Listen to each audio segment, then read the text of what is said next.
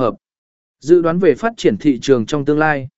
Dựa trên thông tin và xu hướng hiện tại, dự đoán về sự phát triển của thị trường trong tương lai để có cái nhìn chi tiết về cơ hội và thách thức. Khuyến nghị về cách doanh nghiệp có thể tận dụng cơ hội và đối phó với thách thức. Dựa trên dự đoán và phân tích, đưa ra khuyến nghị về cách doanh nghiệp có thể tận dụng cơ hội và đối phó với thách thức.